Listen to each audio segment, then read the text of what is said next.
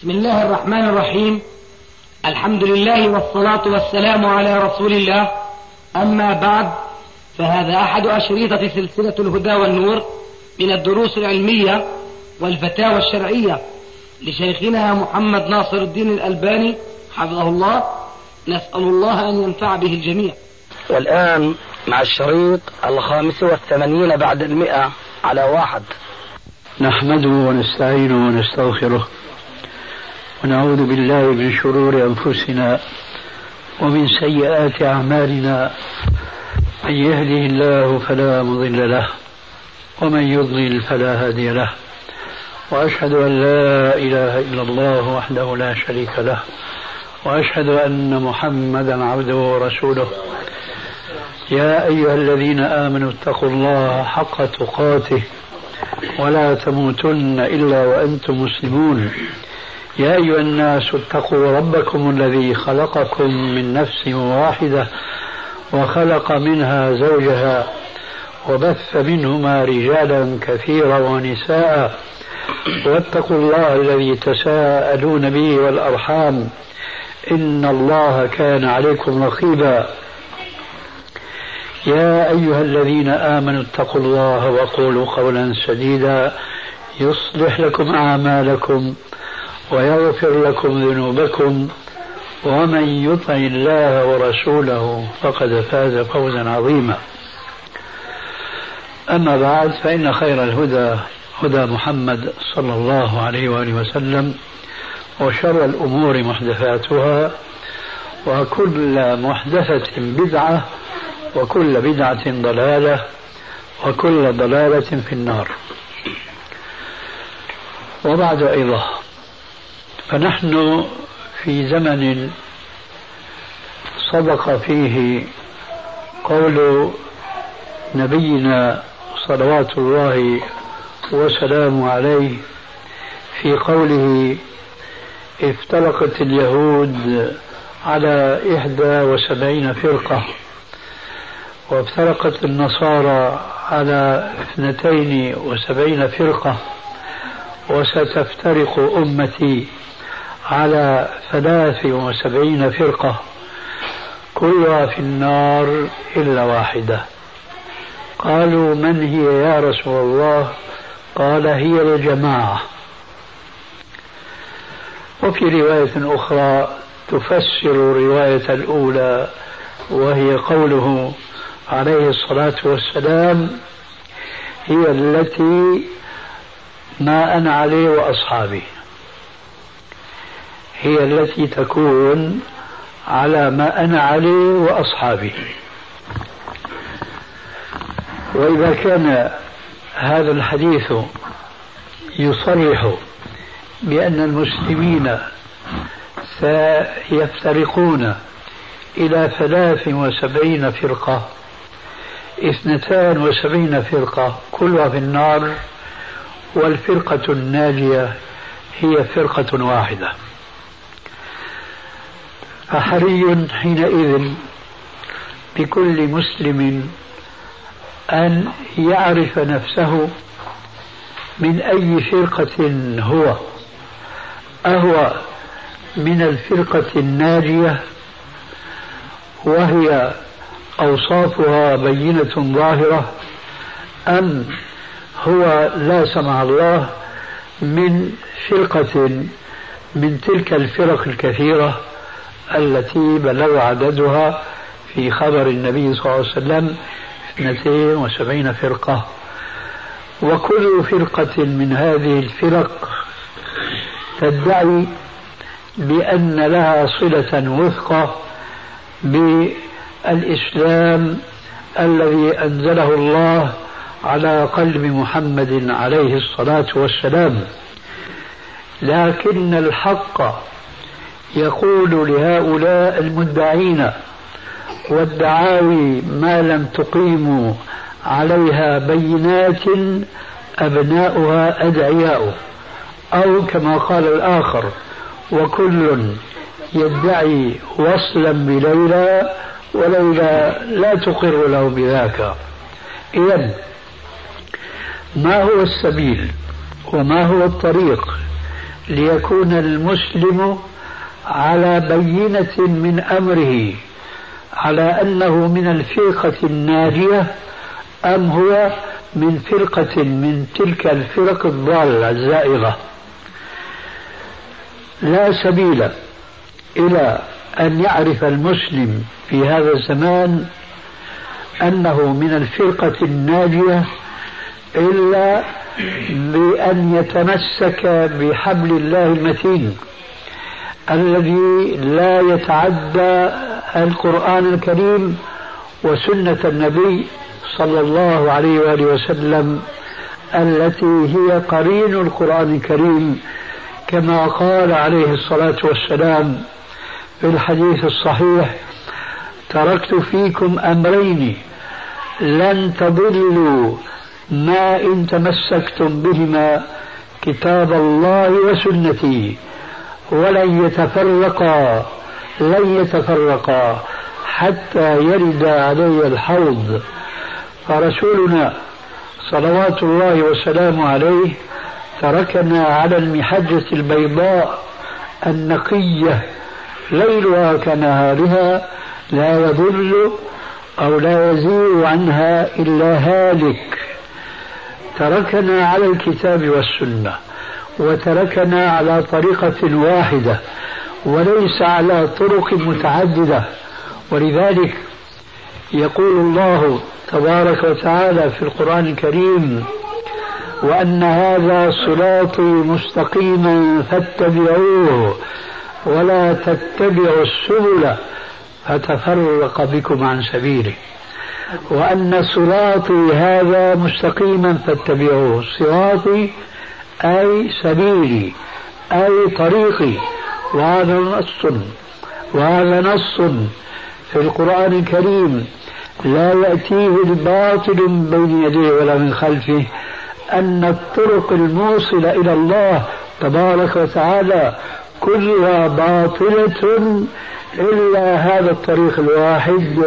وهو السبيل الذي جاءنا به نبينا صلوات الله وسلامه عليه وأخبرنا ربنا عز وجل في كتابه بالآية السابقة وأن هذا صراطي مستقيما فاتبعوه ولا تتبعوا السبل أي الطرق ولا تتبعوا السبل فتفرق بكم عن سبيله. ومن رأفته عليه الصلاة والسلام بأمته وحرصه على تبيين الحقائق الشرعية التي جاء بها إليهم أنه صور لنا الطريق والسبيل الذي أمر الله عز وجل أن نسلك عليه والطرق المخالفة المباينة له. صور الرسول عليه السلام ذلك ذات يوم لأصحابه على الأرض حيث خط لهم خطا مستقيما. ثم خط من حول الخط خطوطا قصيرة. يذكرني هذا ببعض النصب التي ترفع اليوم لإذاعة الشر في الغالب. وهي الشاخصة التي يضعونها على الدور لالتقاط إذاعة التلفزيون. فأنتم تجدون كيف في خطوط هكذا متوازية. الرسول عليه السلام صور لأصحابه الكرام الصراط المستقيم والطرق المخالفة له على الأرض حيث خط لهم خطا مستقيما ومن حول هذا الخط المستقيم خطوط قصيرة. وتلا عليهم الآية الكريمة وأن هذا صراطي مستقيما فاتبعوه ولا تتبعوا السبل فتفرق بكم عن سبيله. ثم أوضح ذلك بقوله عليه السلام هذا صراط الله الخط المستقيم هو الصراط الذي قال الله عز وجل وأن هذا صراطي مستقيما فاتبعوه. ثم قال عليه السلام وهذه طرق طرق قصيرة. وعلى رأس كل طريق منها شيطان يدعو الناس إليه. على رأس كل طريق من هذه الطرق القصيرة يدعو السالكين على الطريق المستقيم على السبيل السوي. يقول لهم إلى أين؟ إلى أين تذهبون؟ طريق طويل وطويل لا نهاية له. إلي إلي. هذا هو الطريق الموصل إلى الله. فمن استجاب هذا الشيطان فقد ضل عن الصراط المستقيم. هذه الطرق وعلى رأس كل طريق منها شيطان يدعو الناس إليه. الحقيقة أن النبي صلى الله عليه وسلم قد بلغ الرسالة وأدى الأمانة ونصح الأمة بكل ما جاء به عليه الصلاة والسلام. ومن ذلك هذا الحديث الذي يوضح الآية السابقة وأن هذا صراطي مستقيما فاتبعوه ولا تتبعوا السبل فتفرق بكم عن سبيله. السبل اليوم وقبل اليوم كثيرة وكثيرة جدا منها القديم ومنها الحديث. فلا منجاة للمسلم إلا بأن يعرف طريق الله الطريق الذي ذكره الله عز وجل في الآية السابقة. ولا سبيل كما قلنا إلى معرفة ذلك إلا بالرجوع إلى الكتاب والسنة. ولذلك فنحن دائما ندعو المسلمين جميعا في كل أقطار الدنيا إلى أن ينجوا بأنفسهم من أن يقعوا في طريق من طرق الضلال الكثيرة وذلك بأن يتعرفوا على الطريق الحق الواحد الذي لا ثاني له وهو طريق الرسول عليه الصلاة والسلام. وهو الطريق الذي سلكه الأصحاب الكرام. ثم تابعهم في ذلك الأئمة الأعلام كالأئمة الأربعة وغيرهم كلهم كانوا على هذا الطريق المستقيم. وقد أكد الرسول صلى الله عليه وآله وسلم الأمر بذلك وحذر أن يتمسك المسلم بشيء لم يكن عليه رسول الله صلى الله عليه وسلم ولا أصحابه بالحديث الصحيح الذي أخرجه أصحاب السنن غيرهم من حديث الإرباض بن سارية رضي الله عنه قال وعظنا رسول الله صلى الله عليه وآله وسلم موعظة وجلت منها القلوب وذرفت منها العيون. فقلنا يا رسول الله إنا لنراك توصينا وصية مودع. فأوصنا. قال أوصيكم بتقوى الله والسمع والطاعة وإن ولي عليكم عبد حبشي وإنه من يعش منكم فسيرى اختلافا كثيرا وإنه من يعش منكم فسيرى اختلافا كثيرا. فما العمل؟ كأن قائلا يقول فما العمل يا رسول الله؟ يأتيه الجواب بدون سؤال. فعليكم بسنتي وسنة الخلفاء الراشدين المهديين من بعدي. عضوا عليها بالنواجذ وإياكم ومحدثات الأمور فإن كل محدثة بدعة وكل بدعة ضلالة. وفي حديث آخر وكل ضلالة في النار.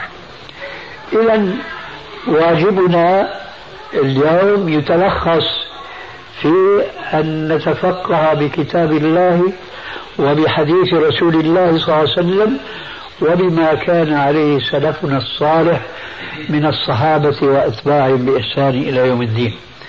وهذا لا طريق لمعرفته إلا العلم. والعلم كما قال عليه الصلاة والسلام في الحديث الثابت عنه قال إنما العلم بالتعلم والحلم بالتحلم. إنما العلم بالتعلم لا يولد إنسان عالما. ولذلك قال عليه السلام إنما العلم بالتعلم يعني بأن تتعاطى وسائل الوسائل التي تجعلك عالما أو على الأقل طالب علم. كما أن الحليم المزكى والممدوح ليس هو الذي أنعم الله عليه ففطره حليما وإنما هو الذي فطر على خلاف ذلك ثم هو يجاهد نفسه فيتحلم حيث هو ليس بحليم خلقة وفطرة. ولذلك ألحق النبي صلى الله عليه وسلم التحلم بالتعلم فقال إنما العلم بالتعلم والحلم بالتعلم. إذا كان العلم بالتعلم فلا يجوز للمسلم أن يعيش هكذا هملا. لا يهتم بطلب العلم ولو بأقرب طريق شرعه الله عز وجل للناس حتى يرفع عنهم ظلمة الجهل. ألا وهو قول ربنا تبارك وتعالى فاسألوا أهل الذكر إن كنتم لا تعلمون. فاسأل به خبيرا السؤال هو كما قال عليه السلام شفاء العي وهو الجهل. إنما شفاء العي السؤال. فينبغي على كل مسلم أن يتعلم ما يجب عليه أن يعرفه من أمور دينه حتى يلقى وجه ربه تبارك وتعالى وهو على بينة من أمره.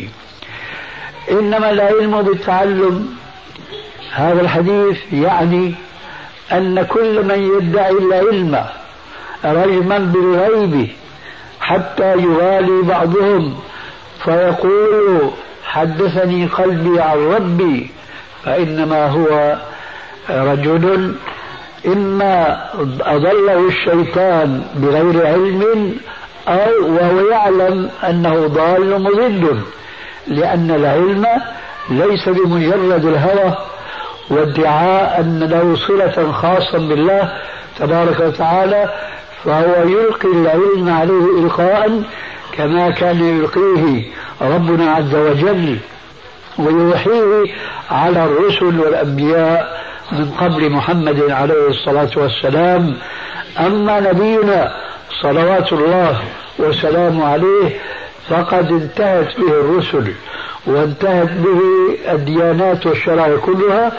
فقال عليه الصلاة والسلام إن النبوة والرسالة قد انقطعت فلا رسول ولا نبي بعدي فكل من يدعي الإسلام ثم هو لا يفهم الإسلام من طريق الرسول عليه الصلاة والسلام وأما من طريق أخرى ومنها ما ابتلي به بعض المسلمين اليوم ممن يدعون المشيخة الذين لا يعلمون شيئا من كتاب الله ولا من حديث رسول الله صلى الله عليه وسلم وإنما علمهم هواهم وإنما علمهم شهواتهم.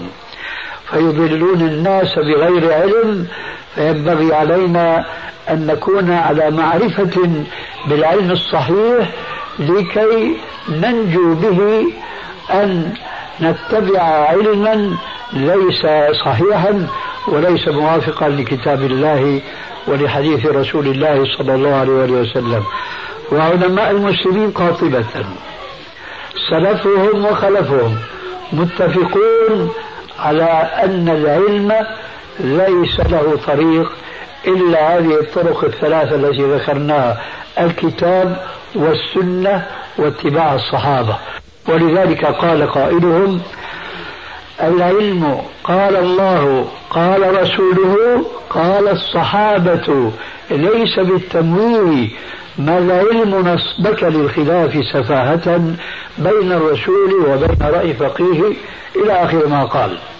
إذ الأمر كذلك فلا يجوز للمسلم أن يكون متبعا لكل ناعق لكل صائح يزعم أنه عالم فالعلم نور وهذا العلم كما عرفتم جيدا ليس هو إلا قال الله قال رسول الله.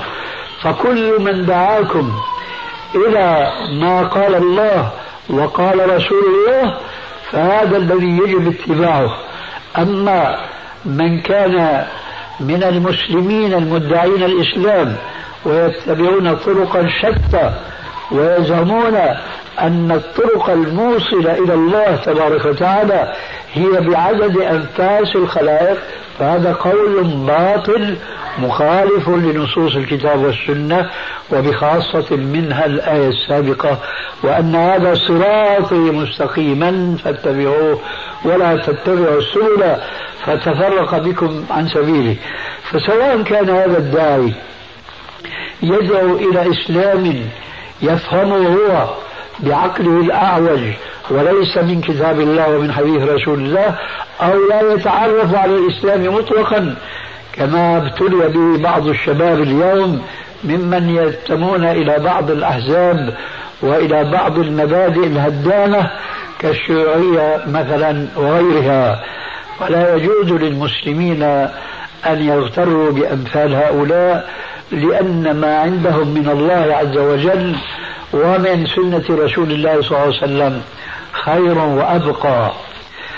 ولابد بهذه المناسبة من لفت النظر أن من دعا مسلما إلى أن يناظره في كفره في إلحاده في زيغه في ضلاله فنرى أن يكون هذا محصورا بينه وبين ذلك الداعية ولا إلى الباطل ولا يجوز إعلان ذلك على الناس جميعا لأنه ربما تصدر كلمة من الداعي إلى الكفر تأخذ بألباب بعض الحاضرين من ضعفاء الإيمان من المسلمين وضعفاء العلم والجهل بالإسلام وقد يصدر أيضا من الداعية المسلم.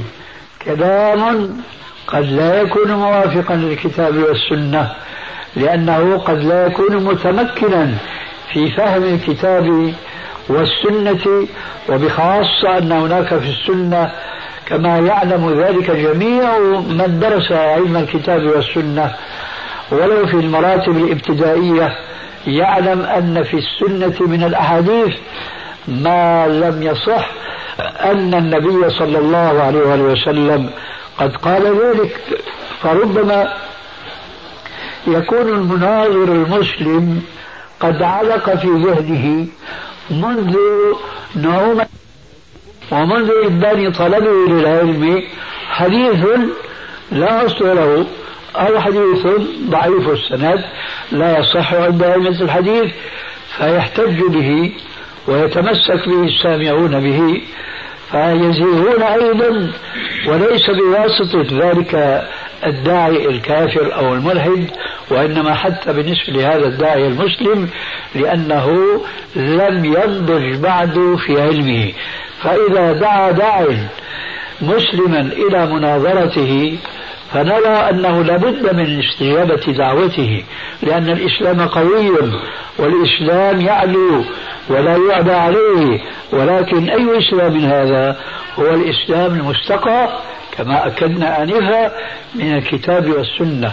فيجب أن يكون المناظر قويا في معرفة الكتاب فهما وعلى منهج السلف الصالح ومعرفة سنة الرسول عليه السلام ما يصح منها وما لا يصح حتى يكون أهلا لمناقشة أولئك الدعاة إلى الباطل. هذه نصيحتنا بالنسبة لبعض المناظرات التي ذر قرنها في هذه الأيام الأخيرة فلا نرى أن تكون في مجتمع كبير وإنما يكون ذلك بين جدران أربعة ويحضرها قلة من الطرفين لا بأس من ذلك ولا بأس من التسجيل. أما أن يحضره المئات بل والألوف المؤلفة من عامة الناس فهذه فتنة لا يخرج منها إلا الضرر بعقيدة كثير من أولئك الحاضرين لضعفهم علما وضعفهم تربية وخلقا. هذا ما يبدو لي بين يدي ما قد يكون عند بعضكم من الأسئلة. أن أطرحه عليكم كتذكير والذكرى تنفع المؤمنين والسلام عليكم ورحمة الله وبركاته. وعليكم السلام ورحمة الله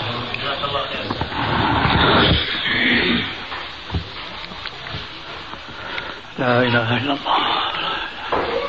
إذا في أسئلة يا نفتح على الشيخ. تفضل. أهل المساجد وجدنا ما شاء الله بتلاقي عدة جماعات سواء كانت إخوان مسلمين أو تحرير أو سلفية. وكل جماعة تدعي مثلا أو بتقول إنها هي الجماعة اللي على حق. والله عز وجل يقول في محكمة تنزيله بسم الله الرحمن الرحيم فلا تزكوا أنفسكم إن الله أعلم بمن اتقى. فبطل الواحد يعرف مين فينا مع أي جماعة يلتزم ومع أي إنسان يكون. وفي حديث لثعلبة الخشني وبعرف إذا كان هذا صحيح الحديث صحيح ولا لا. قل إذا رأيت هوى متبعا وشحا مطاعا ودنيا مؤثرة وإعجاب كل ذي رأي برأيه وقلت أي نعم كل جماعة الآن معجب برأيها. فنهاية الحديث الرسول صلى الله عليه وسلم يقول لك فدع وإذا رأيت إعجاب كل ذي رأي برأيك فعليك بنفسك ودع عنك العوام. أي أنه يعتزل هذه الجماعات وما يهتم بها. إنه نعم. يطبق القرآن والسنة بعيد عن هذه الجماعات بعيد عن هذا الشيء آه، في اعتقادي أن هذا السؤال طرح جوابه في الكلمة السابقة. حينما ذكرنا أن النبي صلى الله عليه وسلم قد علم المسلمين كل شيء وبين لهم بيانا واضحا حينما ذكرنا حديث الفرق 73 وذكرنا أن فرقة واحدة من هذه الفرق هي الفرقة الناجية. كل واحدة بتقول لك أنا اسمح لي يا أخي. ما نحن قلنا جواب هذا السؤال جبنا جملتين مأثورتين عند العلماء. قلنا أولا والدعاوي ما لم تقيم عليها بينات أبناؤها أدعياؤه. وقلنا أيضا وكل يدعي وصلا بليلى وليلى لا تقر له بذاك. سمعت هذا الكلام ولا لا؟ أنت تعيد علي الآن ما قلت أنا آنفا. فلذلك أرجو أن تتنبه لما قلناه آنفا. الدعوة كل إنسان يستطيع أن يدعي ولكن ينبغي أن تقترن الدعوة بالدليل والبرهان. فإذا رأيت رجلا لا يحسن أن يصلي ويقول أنا الفرقة الناجية. أصحيح يكون هو من الفرقة الناجية؟ إذا رأيت رجلا لا يعرف ما ينبغي عليه أن يعتقده في الله وفي الأنبياء والرسل. إذا رأيت رجلا كما ضربنا آنفا مثلا يعتقد أن الإنسان ممكن أن يصل إلى الله بدون طريق محمد عليه السلام بدون طريق الكتاب والسنة. بيكون هذا هو يقول أنا من الفرقة الناجية. الجواب بدهي أليس كذلك؟ لا لا يكون من الفرقة الناجية بل يكون من الفرقة الضالة. لذلك إذا كنت أنت وغيرك يسمع ويجد على وجه الأرض الإسلامية اليوم جماعات وهي كما قلنا آنفا وكل تدعي وصلا بليلى فعليك أن تأخذ الدليل من كل طائفة من هذه الطوائف التي تشهد لصدق دعواها. وما يكفي أنك تسمع دعوة وتظل أنت مع مع الحائرين حيران. تقول هؤلاء يقولون نحن الفرقة الناجية وهؤلاء وهؤلاء. يجب أن تطلب كما قال تعالى قل هاتوا برهانكم إن كنتم صادقين. فلا نجاة أكدنا هذا الكلام مرارا وتكرارا. لا نجاة للمسلم ليس فقط للمسلمين عامة. كل إنسان اليوم يجب, يجب أن ينجو بنفسه قبل غيره. لا نجاة له أبدا إلا بأن يعتصم بالكتاب والسنة. فأنت الآن لما تشير إلى بعض الجماعات هل تسمع من هؤلاء الجماعة قال الله قال رسول الله في كل مسألة في كل كبير وصغير أم بعض هذه الجماعات بيقول لك يا أخي البحث في هذه المسائل بحث في توافه الأمور بحث في القشور وإنما نحن نريد أن نبحث في اللباب تسمع هذا الكلام من بعض الجماعة الإسلامية ولا لا؟ طيب الإسلام فيه قشور. الإسلام كله لب ولا يجوز أن نصف لأن كلمة قشر معناها تحقير لهذا الذي سمي بالقشر. فالإسلام الذي جاء به عليه الصلاة والسلام من المندوب إلى العقيدة. هذا كله يجب أن يتبناه المسلم كاملا من أوله إلى آخره. ونحن حينما نقول هذا آه، لا يخفانا ولا يغيب عن بالنا أن المسلم لا يستطيع أن ينهض بالإسلام من ألفه إلى يائه ولكن يجب أن يعترف قبل كل شيء فكرة وعقيدة أن كل ما جاء بالإسلام فهو هدى ونور وأنه لا يجوز تقسيم الإسلام إلى لب وقشور لأن هذا التقسيم فيه طعن في الإسلام من حيث لا يريد هؤلاء الناس الذين يجعلون الإسلام لبا وقشورا وشيء ثاني لو فرضنا ولو سلمنا جدلا أن في الإسلام لبا وفي الإسلام قشرا نسلم بهذا جدلا لكننا نقول إذا كان في الإسلام قشرا مع اللب فهذا القشر فيه حكمة وللمحافظة على اللب كما نرى ذلك في في عالم الكون في الثمرات والفواكه والخضار ونحو ذلك. فكلها هي مما سخره الله عز وجل لبني الإنسان وكرم به بني آدم وجعل لهذه الفوائد كلها ماذا؟ قشرا. لولا القشر لفسد اللب. فإذا سلمنا جدلا بأن في الإسلام لبا وفي الإسلام قشرا فيجب أن نعرف اللب وأن نعرف القشر وأن نؤمن بهذا وهذا وأن نعتقد أن الله ما فرط في الكتاب من شيء وأن كل ما جاء به هو لمصلحتنا. كما قال عليه الصلاة والسلام ما تركت شيئا يقربكم إلى الله إلا وأمرتكم به. فهذا الذي يسميه البعض بالقشر هو مما جاء به الرسول عليه السلام. أنا أذكر لك الآن حديثا صحيحا. قد يمكن أن نستدل به لتقسيم هؤلاء جدلا وهو حديث ذاك الأعرابي الذي جاء إلى النبي صلى الله عليه وسلم فقال أخبرني عما فرض الله عليه فقال له خمس صلوات في كل يوم وليلة. وذكر له صوم رمضان فقط ونحو ذلك من الفرائض المعروفة من الأركان الخمس. فماذا كان موقف هذا الأعرابي؟ سأل قال هل علي يا رسول الله غيرهن؟ قال لا إلا أن تتطوع. قال والله يا رسول الله لا أزيد عليهن ولا أنقص. لا أزيد عليهن ولا أنقص. يعني حسبه الفرائض. وهو لا يريد أن يتطوع.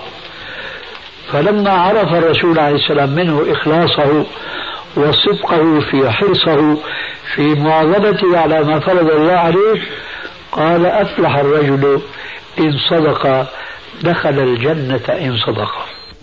فإذا في الإسلام بدل ما نقول لب وقشور نقول في فرائض وفي نوافل لكن هذه النوافل لم تشرع عبثا صحيح ذاك الرجل قال لا أزيد عليهن ولا أنقص لأنه كان حديث عهد بالإسلام لكن النبي صلى الله عليه وسلم قد علمنا وأحسن تعليمنا حينما قال أول ما يحاسب العبد يوم القيامة الصلاة. فإن تمت فقد أفلح وأنجح وإن نقصت فقد خاب وخسر. في حديث آخر فإن نقصت قال الله تبارك وتعالى لملائكته انظروا هل لعبدي من تطوع فتتم له به فريضته. إذا هذا التطوع الذي يسميه البعض بأنه قشر هذا له أهمية لأن هذا الحديث يوضح لنا ببيان واضح فيقول أن المسلم إذا كانت فرائضه ناقصة حينما يحاسب أول ما يحاسب عليها يوم القيامة فربنا يتفضل على عبده فيأمر الملائكة بأن ينظروا هل هناك له من تطوع؟ فإذا وجدوا أتموا بهذا التطوع النقص الذي كان وقع منه في فرائض الله عز وجل. إذا لا يجوز نحن أن نهتم ببعض الإسلام دون بعض. وأنا أضرب لك الآن مثلا واقعيا في حياتنا. هناك كثير من الجماعات الإسلامية لا يهتمون بإعفاء لحاهم لا يهتمون بالتزيي بالكفار بلبس البنطلون والجاكيت والجرافيت. إيش هذه؟ هذه أمور قشور. نحن بدنا نهتم باللباب طيب. لا يهتمون بعدم إطالة الإزار. والرسول يقول ما طال دون الكعبين فهو في النار. مع هذا الوعيد الشديد كل هذه الأنواع أدخلوها في في قائمة إيش؟ القشور. وهذا يذكرني بأن من خطورة هذه الدعوة أن الإسلام بباب قشور من الذي سينصب نفسه ليبين للناس أن هذه المسائل وهي بالألوف المؤلفة.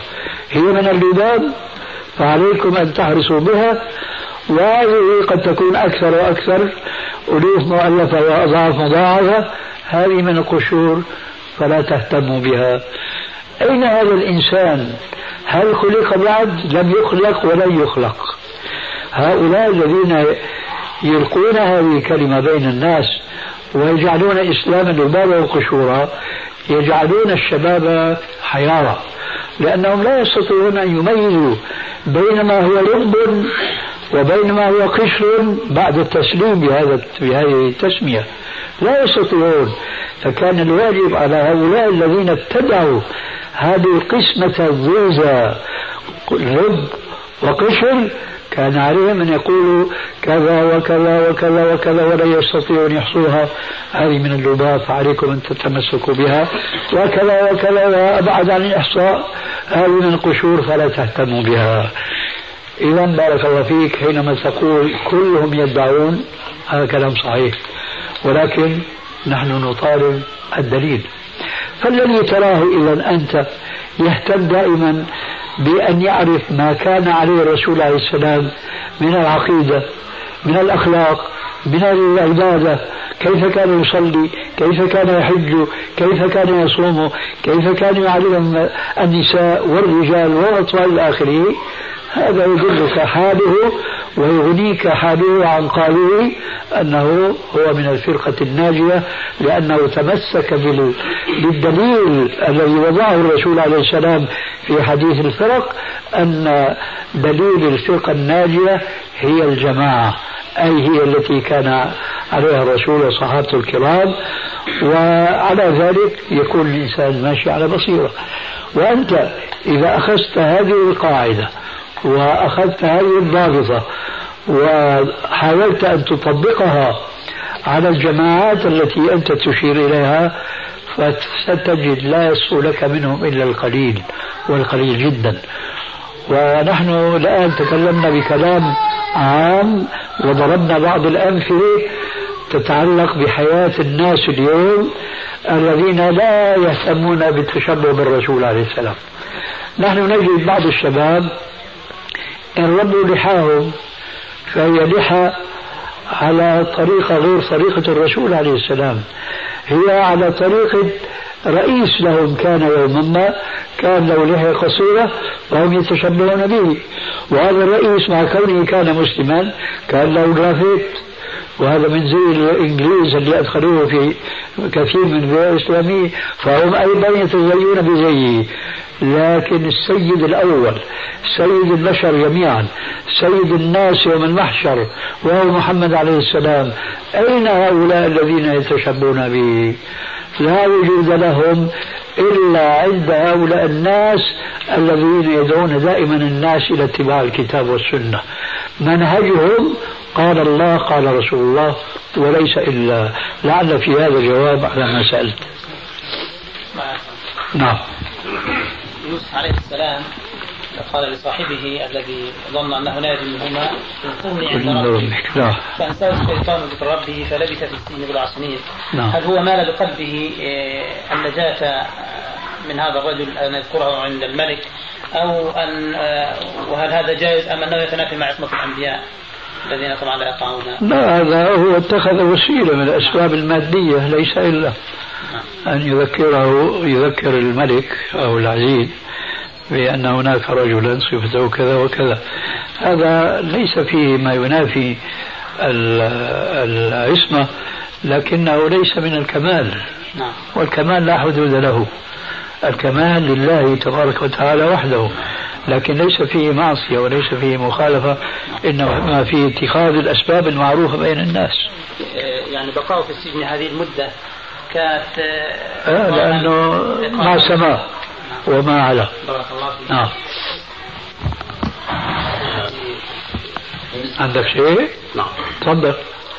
في رجل يا سيدنا في رجل تزوج بفتاة. بعد زواجه منها بشهرين أو ثلاثة أنجبت مولود.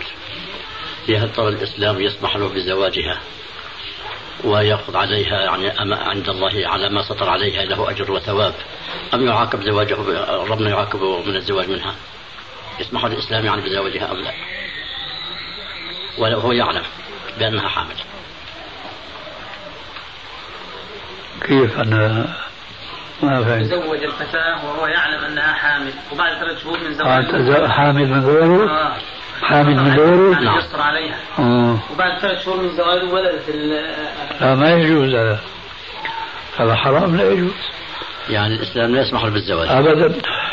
الإسلام كان ينهى المسلمين حينما آه، قائد الجيش المسلم يقسم السبايا يعني العبيد. ويكون في العبيد نساء ورجال. فيكون من حصة بعضهم امرأة. هذه المرأة إذا كانت متزوجة لها زوج فيحرم الرسول عليه السلام على سيدها الذي صارت هي في حوزته يحرم عليه أن يأتيها إلا بعد أن تحيض لأن الحيض دليل عدم الحمل. وقد مر الرسول صلى الله عليه وسلم يوما بامرأة حامل وضبطها ناتئ واضح أنها حبلى وهي بجانب خيمة رجل.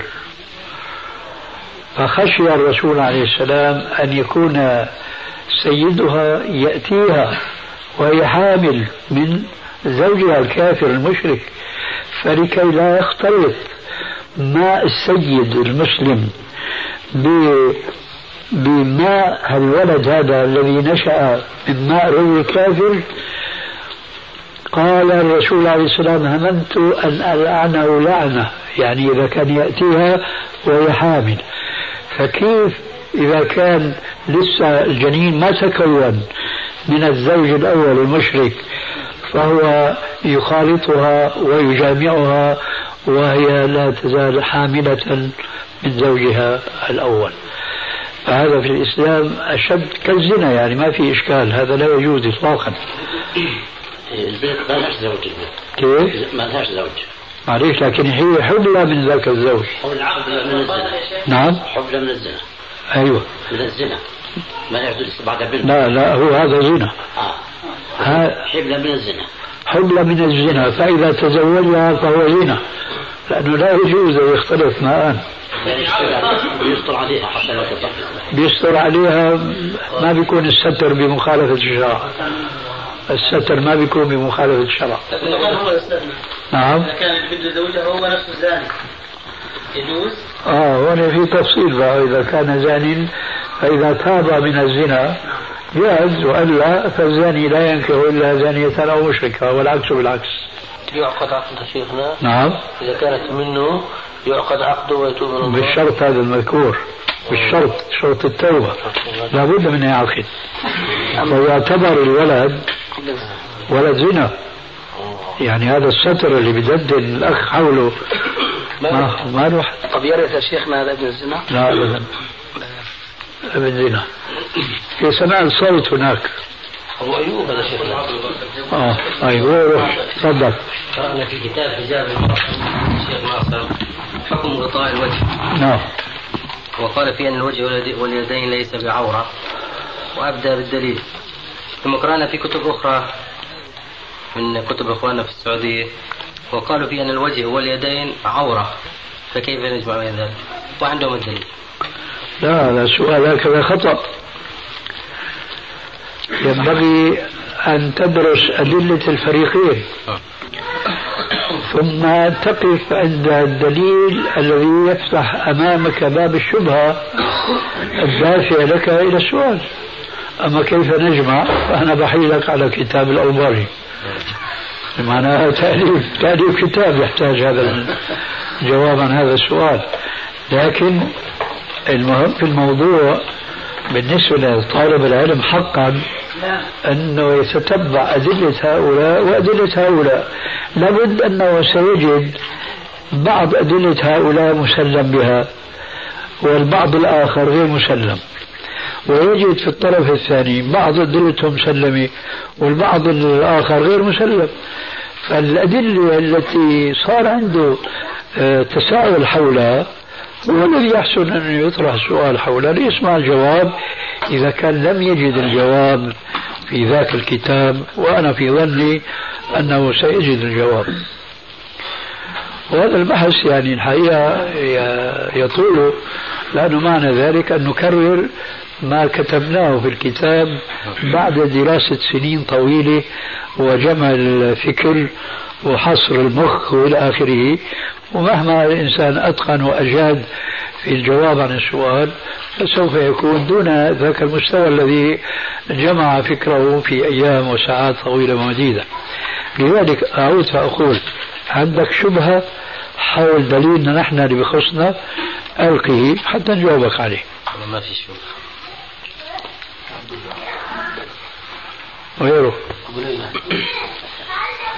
غيره أبو ليلى أنا أنصحه أن يدع الدور لغيره لأنه ما من أجله اجتمعنا الله خير تعطير مجلس تعطير؟ ما هو. جزاك الله خير. بالنسبة للأذان عثمان رضي الله عنه كيف كان ومتى كان يؤذن الأذان الثالث؟ وهل المسلمين في حاجة إليه الآن؟ كما بدندن حواليه المشاوي. نعم. فرضوا علينا فرضا. وظنوا أننا يعني لا نحب عثمان و... إيه سامحهم الله وهداهم اولا نحن نعتقد أن الأذان العثماني ليس هو هذا الأذان الثاني الموجود اليوم. وتسميته بالأذان العثماني هو ظلم لعثمان بن عفان رضي الله عنه. عثمان حينما جاء بالأذان الثاني وهو من حيث الواقع الأول ومن حيث التشريع والتأريخ هو الثاني. لكن من حيث الواقع هو قبل هذا بلحظات. وأما اليوم فكما تعلمون بين الأذانين نحو ربع ساعة هذا الأذان الثاني الموجود اليوم نسبته إلى عثمان بن عفان نسبة باطلة. ولو كان عثمان بن عفان اليوم في قيد الحياة لما تجرأ على هذا الأذان الثاني كما فعل في أذانه السابق الثاني.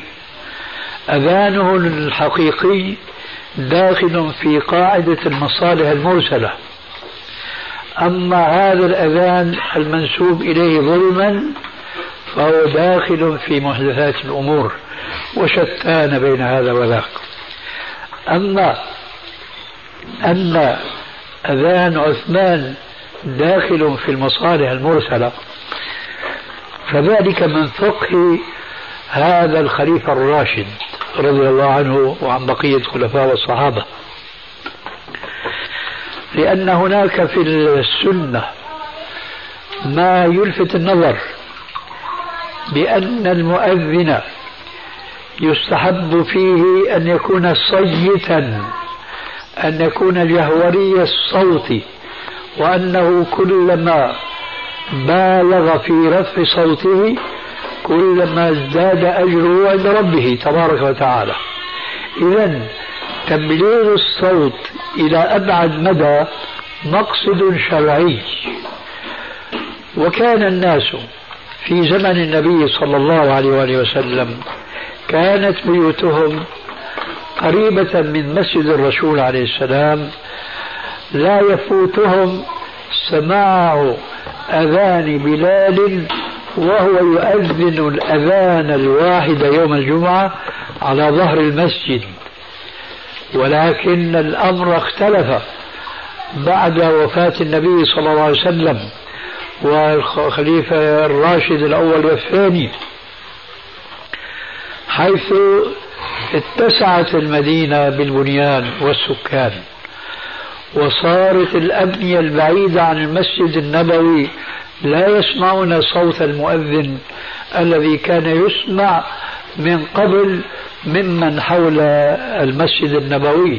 فرأى هو ونعم ما رأى من المصلحة المرسلة أن يجعل أذانا آخر في مكان يجتمع فيه الناس يوم الجمعة ويتبايعون إلى ما قبل صلاة الجمعة لما هو معروف من هدي الإسلام أن البيع والشراء يجوز في كل أيام الأسبوع ومن ذلك يوم الجمعة خلافا لما اعتاده كثير من البلاد الإسلامية اليوم حيث جعلوا يوم الجمعة يوم عطلة رسمية.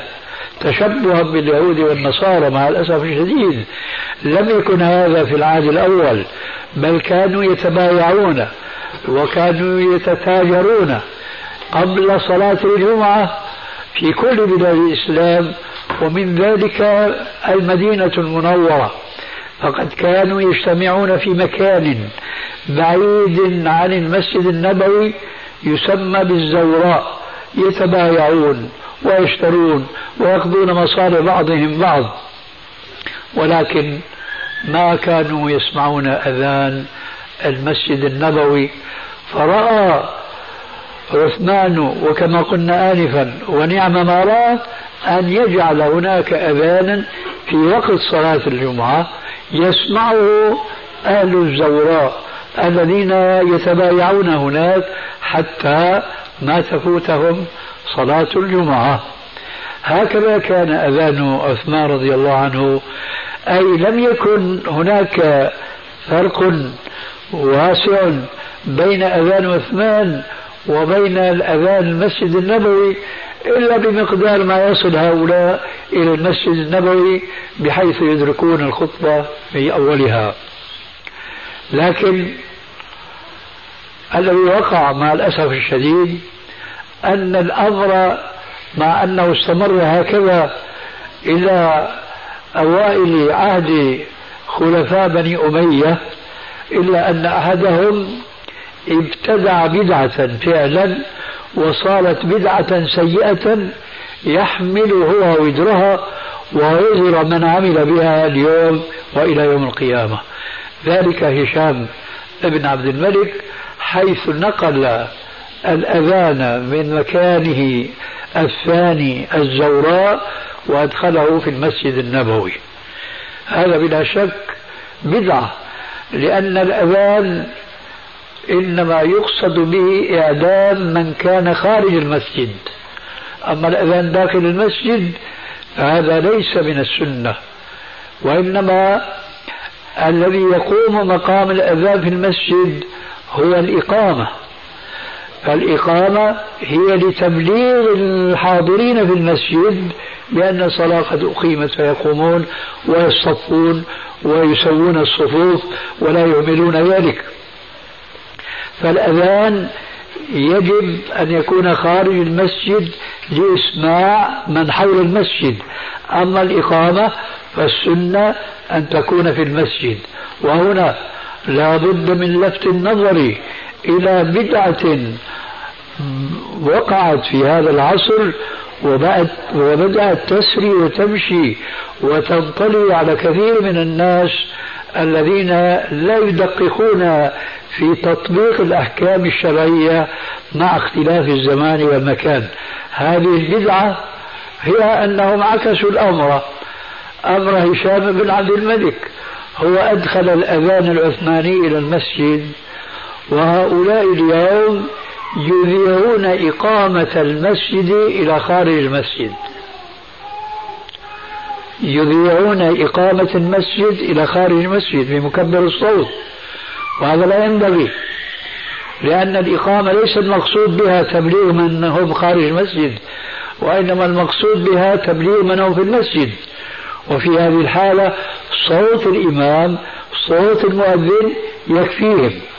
وكنا قديما قبل وجود مكبرات الصوت هذه كنا نشكو من بدعة في شهر رمضان المبارك في بعض البلاد الإسلامية في سوريا وغيرها. بدعة عجيبة. الحامل عليها هو التقليد الأعمى.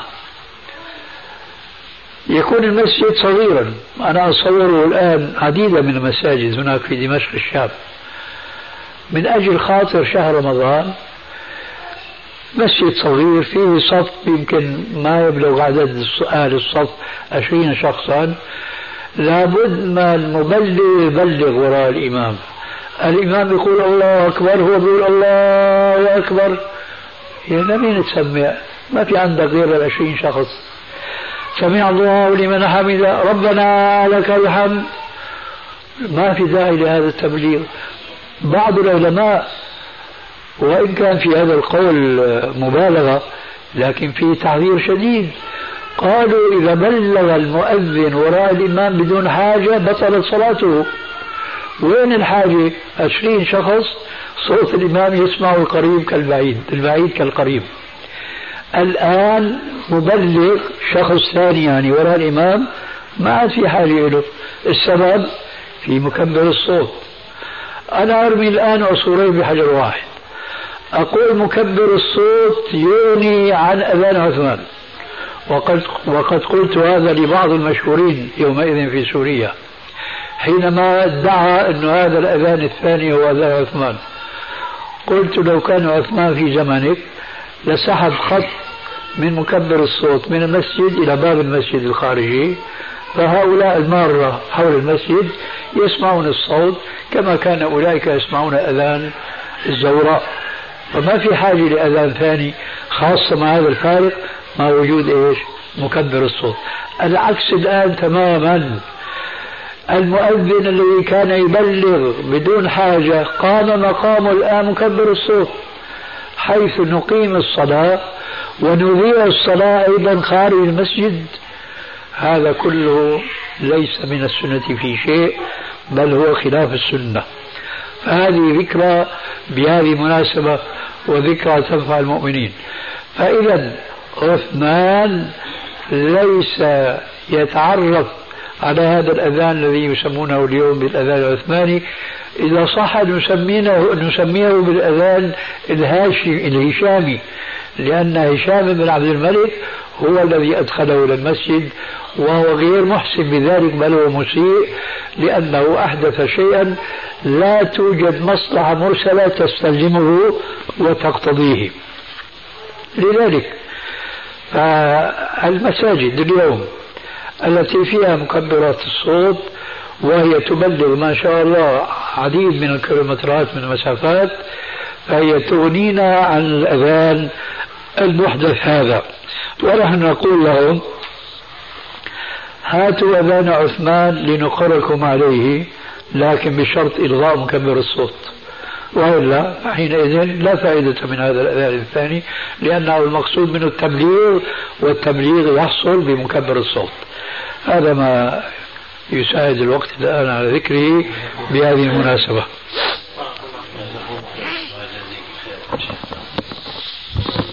بخصوص إطالة الثوب في حديث أبي هريرة رضي الله عنه لما دخل على الرسول صلى الله عليه وسلم ونهى الرسول صلى الله عليه وسلم عن إطالة الثوب فاعتذر أبوه أبو بكر رضي الله عنه قال إنه أنا يعني الثوب ظل يسحب عني. قال إنك لا تفعلها بقصد الخيلاء. نعم. أو التكبر. وفي أحاديث كثير يعني بتنص إنه المقصود فيها إطالة الثوب بقصد التكبر. فالإنسان ممكن يطول ثوبه لكن مش المقصود فيه التكبر أو يعني في ناس عاديين بيطولوا ثوبهم لكن مش المقصود فيها التكبر هم. اسمع الجواب هنا قضيتان وأحسن من تعبير قضيتان وأدق وعيدان. الوعيد الأول من جر إزاره خيلاء لا ينظر الله إليه يوم القيامة ولا يكلمه وله عذاب أليم. هذا الوعيد الأول. الذي يطيل إزاره وثوبه خيلاء. الوعيد الثاني أن الذي يطيل إزاره بغض النظر عن خيلاء وجودا وعدما.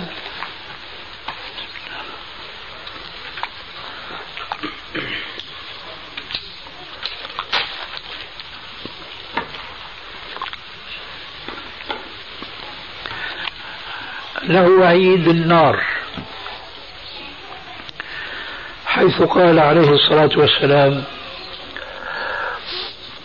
أزرة المؤمن إلى نصف الساق.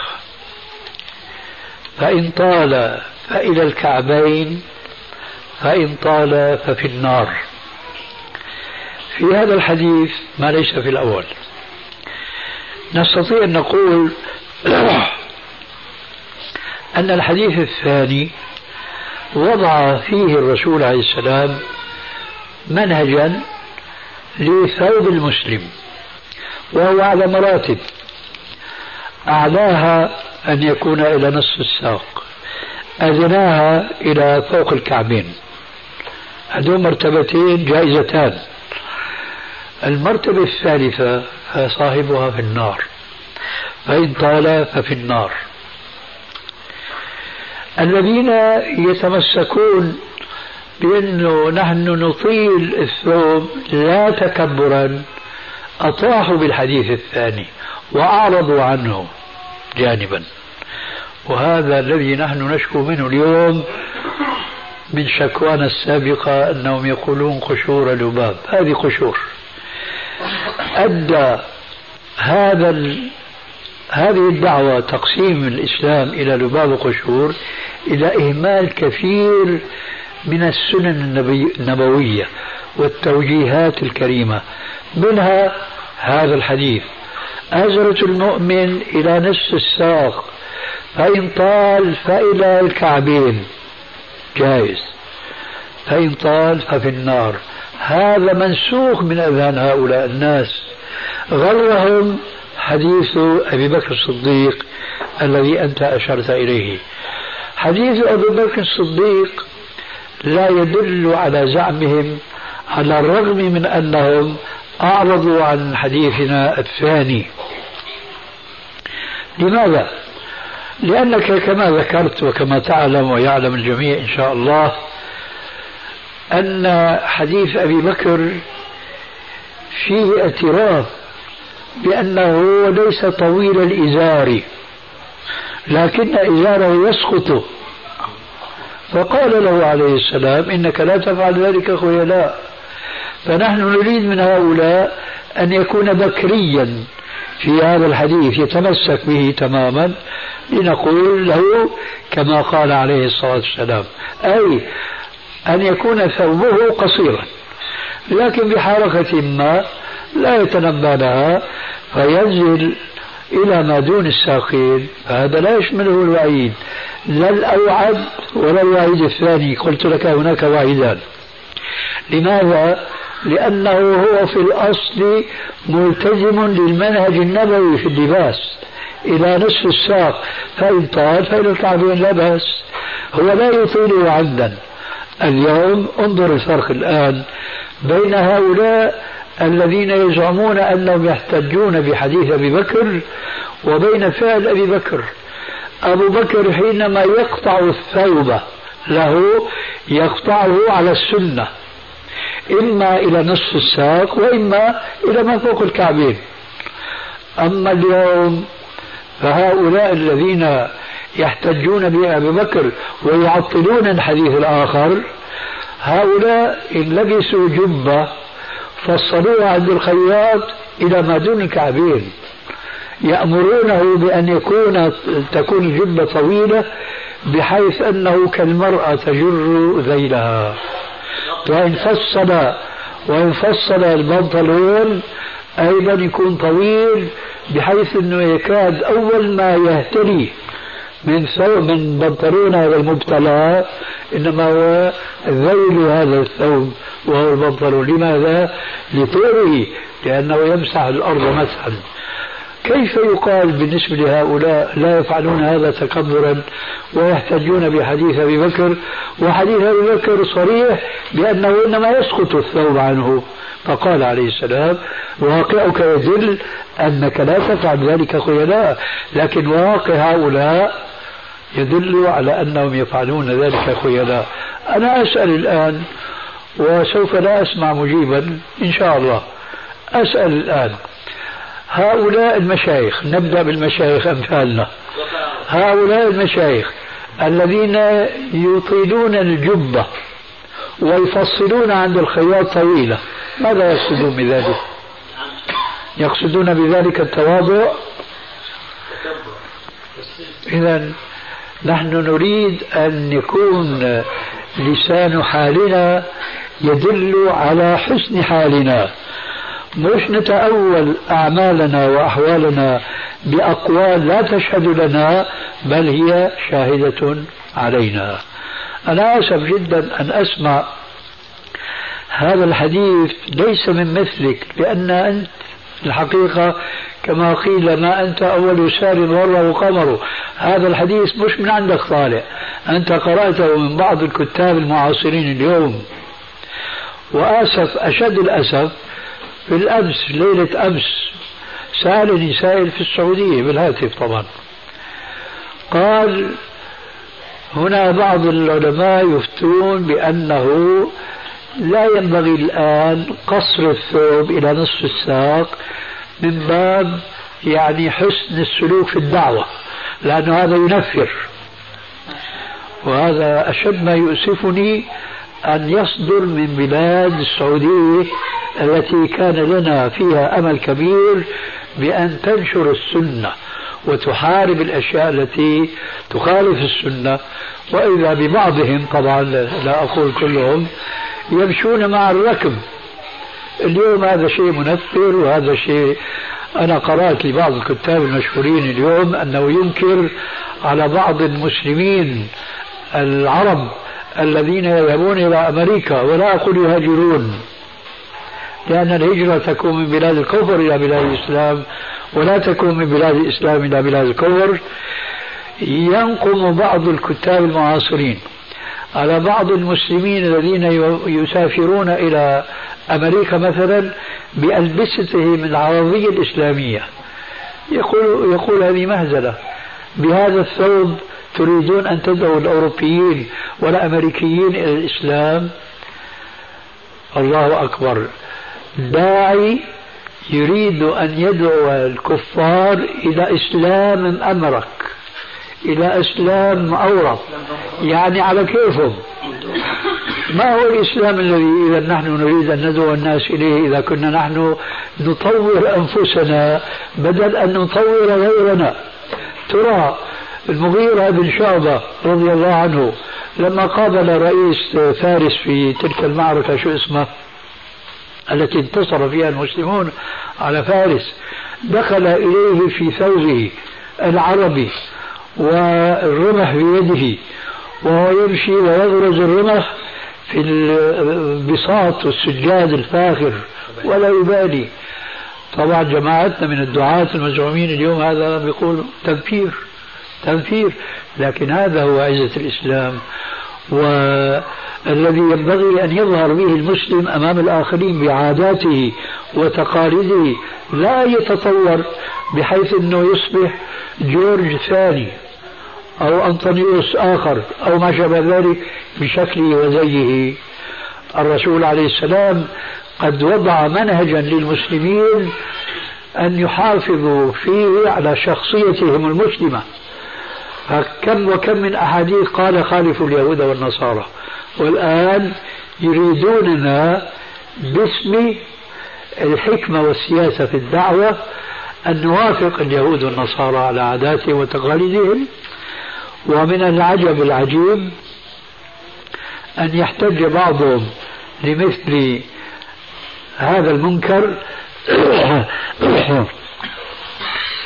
بحديث عائشة رضي الله عنها لما همت أن تدخل الحجرة لتصلي فيه بعد أن صلى الرسول عليه السلام فيه يوم فتح مكة فقال لها عليه السلام صلي في الحجر فإنه من البيت ولولا أن قومك حديث عهد بالشرك لهدمت الكعبة.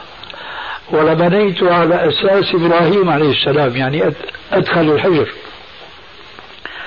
ولجعلت لها بابين مع الأرض بابا يدخلون منه وبابا يخرجون منه.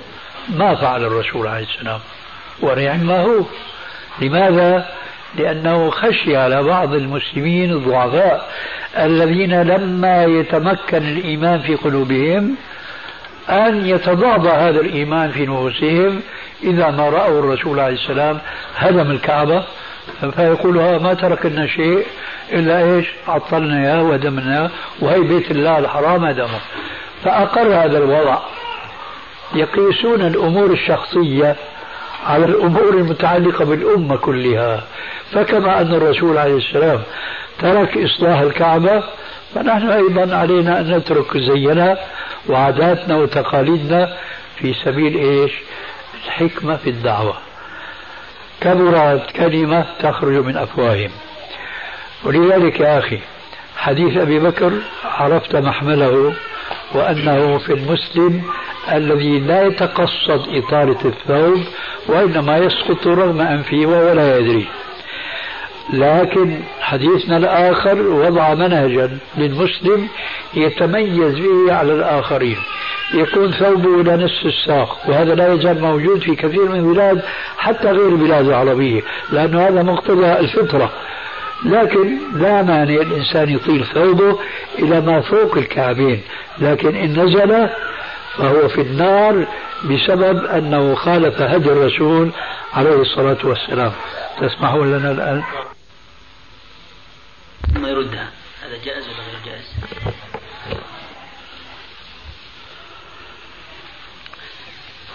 يعيد السؤال مرة ثانية. لا السؤال واضح واضح. ما سجلناهوش ما سجلناهوش يستعير يعني من المحل عادي. عيدها لا أظن صاحب المحل. أظن لا السؤال مفهوم. نعم. لكن أريد أن أقول غيره أولى منه. هو بعد هيك ماذا يفعل بعد أن يسترجع؟ ماذا يفعل؟ رجعها بالفترينة عادي. إيه، ماذا يفعل بهذه بيعها. يبيعها نعم. بكم؟ بسعر السوق بسعر الحاضر للسوق. يعني سعر الجديد. بالسعر الحاضر للسوق إي نعم. بس سعر الحاضر للسوق اللي أنا بفهمه ولست طبعا خبيرا بالتجارة مثلك أنه البضاعة المستعملة لها سعر. نعم. والتي لم تستعمل لها سعر صح؟ نعم. نعم. إذا بحكم على نفسي بشهادتك أني فهمان في النقطة هي نعم. طيب. نعم. إذا الأمر كذلك. يعود السؤال السابق. نعم. بأي سعر يبيعه؟ بالسعر الجديد بالسعر الحاضر. ولكن في في نقطة. قبل النقطة. نحن نتعامل يمكن أنا عندي نقطة. آه، تفضل. يعني أريد أن أوضح لك يعني كيف نتعامل مع الناس إذا شروا ذهب. معليش يمكن راح يجيك الجواب بصورة كما يقولون أوتوماتيكيا. تفضل. ما دام هذه استعملت فالمفروض أن تباع على أنها مستعملة. أي واحدة. وأخرى هل تباع بوزنها ذهبا أم بزيادة؟ نعم. وجيب ولا. تباع بالوزن. مضاف إليها الأجرة. تعلمنا منكم. ولا؟ تباع بوزنها يضاف مضاف إليها الأجرة. وهل يجوز هذا شرعا؟ والله أنا فيما سألت سألتك من السابق علمت أنه لا يجوز. طيب. إذا هذا السؤال كان أولى من ذاك. آه، قبل ولما لا يجوز آه، إحنا نتعامل مع الزبائن اللي يشتروا منا يعني إذا كان أرادوا أنهم يرجعوا قطعة الذهب وإذا كانت غير مهيونة يعني غير مكسورة غير مخدوشة نأخذها بنفس السعر ما نخسرهم شيء يعني هذا تعاملنا مع الناس ما نخسرهم شيء ابدا إذا كانت يعني يعني تؤخذ وتوضع بالفترين العرض غير مكسورة وغير يعني مهانة. بسعر ما؟ بسعر ما أخذتها، نحن نتعامل مع الناس هكذا. يعني إذا مثلا واحد أخذ أسوارة بعد أسبوع جاء بدأ ترجعها وبدأ فلوسها والأسوارة جديدة يعني يعني نظر عليها جديدة يعني وهذا شيء معروف يعني بتبين إذا كان يعني مهيونه ولا لا فإذا كانت مش مهيونه هذا حصل امامي كذا مرة. أيوة رجعها بالفترينه يعني ما بنخسر لا أجرة ولا ثمن. أنت وضعت آه، حدا اسبوعا. لا أنا قلت أنا قلت تقريبا. أصبر معلش راح نحددها لأن كلمة تقريبا كلمة سياسية مطاطه طبعا اذا إذا قعدت شهرين ما برجعها آه. يمكن يكون ارتفع السعر أو نزل. ولذلك وأنت عارف شو عم تقول. فلما قلت اسبوعا لا أنا أقول إنه في حدود ما نستعمل نحن لأنفسنا. يعني لما نأخذ القطعه نستعيرها يوم يومين فقط ثلاث أيام يعني بالكثير. يعني ما تجي عندنا شهر لا المساله الآن أصبحت في خبر كان هذيك انتهت. قد نعود إليها وقد لا نعود إليها. قد يغنينا البحث في الأهم عن البحث في المهم. نعم. أنت قلت أسبوعا ثم استدركت فقلت تقريبا. نعم. ثم لم يفدك هذا الاستدراك شيئا لأنك نعم. قلت بعد شهر أو شهرين طبعا لا. نعم. إذا نحن نأخذ المثل اللي يوضح الأمر. نعم. فبعد شهر أو شهرين أعيدت إليك هذه القطعة من الحلي. هل تشتريها بسعر ما بعتها؟ لا لا طبعا. إذا بأقل. بأقل نعم. طيب. ماذا نفعل حينئذ سواء بيعا أو شراء بقول عليه السلام الذهب بالذهب مثلا بمثل يدا بيد أو قالها بهاء لا بيعا بعنا الذهب بالذهب ولا شراء اشترينا الذهب بالذهب فالربا يعمل عمله ذهاب وإيابا معنى النقطة شيخنا شرح هذه النقطة شيخنا لو سمحت يعني قطعة ذهبية خاتم سوار.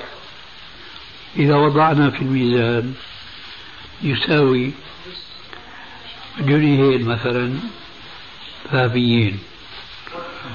عثمانيين أو إنجليزيين أو سعوديين وهم يعني جنيه ذهب. فهل الحلي اللي هو في مثالنا خاتم أو سوار لا يجوز للصائغ البائع أن يأخذ بأكثر من وزنها ذهبا. هذا معنى الذهب بالذهب مثل بمثل طريقة الخلاص من وقوع في مثل هذا التعامل الربوي هو أن يأتي صاحب الحاجة يريد قطعة معينة بوزن معين كم ثمن هالقطعة من الذهب قبل صياغته إلى حلي؟ نقول مثلا ثمن جنيهين ذهبيين طيب كم تريد أجرة هذه القطعة؟ مثلا دينارين ورقين هكذا جاز. مجرد ما تنباع هذه القطعة التاجر أو الصائغ ما عاد يستطيع يربح منها لما بيشتريها لأنه بده يشتريها بوزنها ذهبا. بينما هذول التجار كالمنشار الطالع النازل بيربحوا. طب مثل الطريقة اللي الآن لو أجى واحد اشترى هالشيء هذا من قطعة من ذهب قال له هذه ثمنها خمس دنانير وأجرة صناعتها دينارين. لما بده يصنع له إياها بيقول له إجرتها دينارين أما هي قطعة جاهزة ما بيجوز. بوزنها. هي بالوزن فهمت بيوزنها بده ياخذ ثمنها بس. وبضيف عليها الأجرة. أما بضيف عليها الأجرة. لما بده يصنعها بيضيف عليها الأجرة. طب ما هو هي مصنوعة. هو كمان دافع دافع اجره صاحب المحل شيخي. على الاكل هذا شاري جاهز. ببيع جاهز. ما, ما بيهمنا الواقع. بدنا بدنا نعالج الواقع. طب يعني ما يصنع السائق؟ ما يصنع. بيصنع موديلات للعرض. إيه؟ أنت شو بدك؟ بدك كذا. نحن بنصنع لك على حسب الوزن يعني اللي بدك اياه عنده في كتالوجات و... على الوزن اللي بدك إياه. وزن دينارين ثلاثة خمسة هذه هو سواء كان سوارا أو كان غير سوار. قريب. يلا تفضل. تفضل. حكم التعامل بالأسهم في الشركات وفي النقود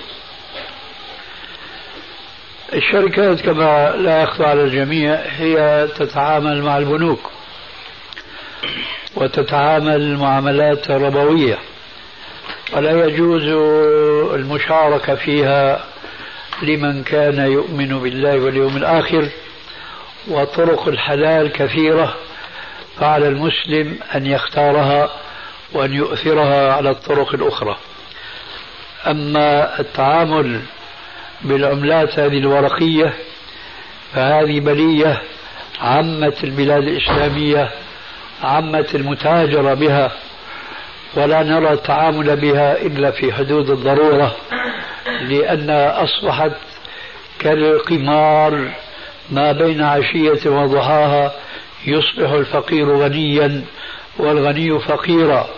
فلا نرى جواز المتاجرة بهذه العملات الورقية إلا في حدود ما يضطر المسلم إليه ليحيا والضرورات كما هو معلوم عند العلماء تبيح المحظورات ولكن هذه القاعدة يجب أن تؤخذ بضميمتها وهي قول الفقهاء الضرورة تقدر بقدرها.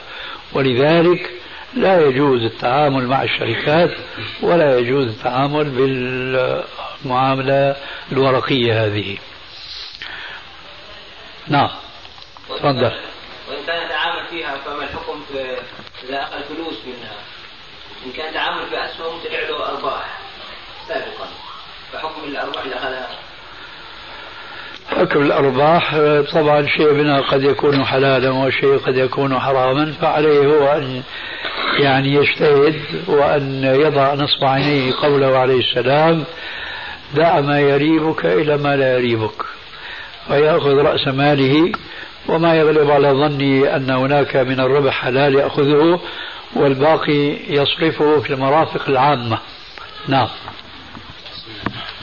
رجل اشترى قطعة أرض وقام أولاده ببناء بيت مؤلف من أربع طوابق. وقد توفاه الله وبقي البيت باسمه.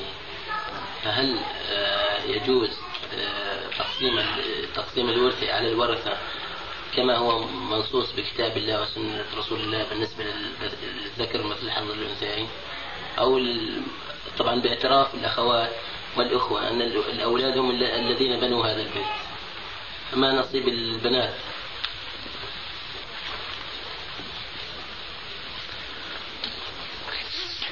أريد أن أفهم السؤال جيدا. هل السؤال يدندن حول أن الذكور هم الذين أنفقوا. أم يدندن حول أن بعض الناس يفرقون في الإرث بين النقود مثلا فهو كما قال تعالى للذكر مثل حظ الأنثيين وبين الأراضي ال ال الإناث لا يرثون منها أو يساوونهم مساواة. أريد أن أفهم السؤال يدندن حول هذا أم حول ذاك؟ السؤال يدندن حول هل البنات بياخذوا مثل الأولاد البيت؟ الأولاد هم اللي بنوا البيت. الأولاد هم اللي بنوا البيت. أنا قلت هذا أنا ذكرت ذكرت أمرين اثنين. يعني الوالد اشترى البيت. نعم. الوالد اشترى البيت. البيت والارض بس الأرض. الأرض. اشترى الأرض لوحدها نعم. الأولاد قاموا ببناء البيت على الأرض. طيب. توفاه الله وبقي البيت باسمه. طيب. عند تقسيم الورثة الورثة. هل ينطبق هذا على الكتاب للذكر مثل حظ الأنثيين؟ على على اعتبار أنه البنات أنفسهم بيعرفوا أنه هذا البيت بنوه الأولاد. إذا سؤالك يدندن حول الصورة الأولى من الصورتين اللتين ذكرتهما. الجواب الآن لما الأولاد بنوا هذه الشقق كان ذلك في حياة أبيهم؟ نعم. هل كان ذلك محسوبا لحساب أبيهم أم لحساب أنفسهم؟ فإن كان لحساب أبيهم فالبنات شركاء في الأرض وفي هذه الشقق كلها على حسب النص القرآني للذكر مثل حظ الأنثيين.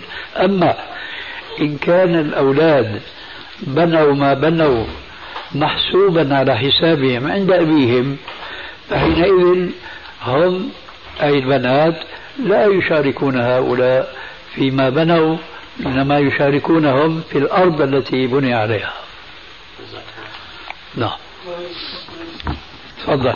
أحد الإخوة في مصر رضع من ثدي زوجته أكثر من خمس رضعات مشبعات.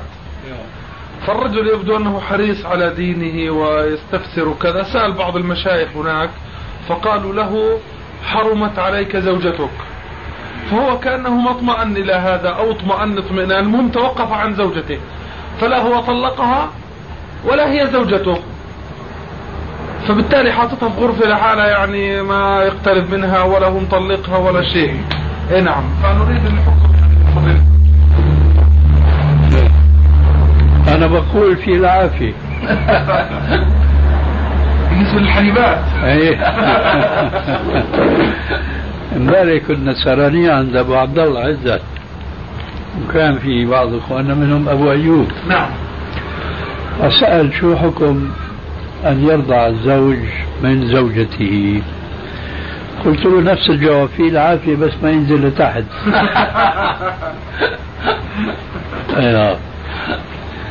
لهذا ما بيحرم لأنه آه، كما تعلم الرضاع إنما هو في حولين.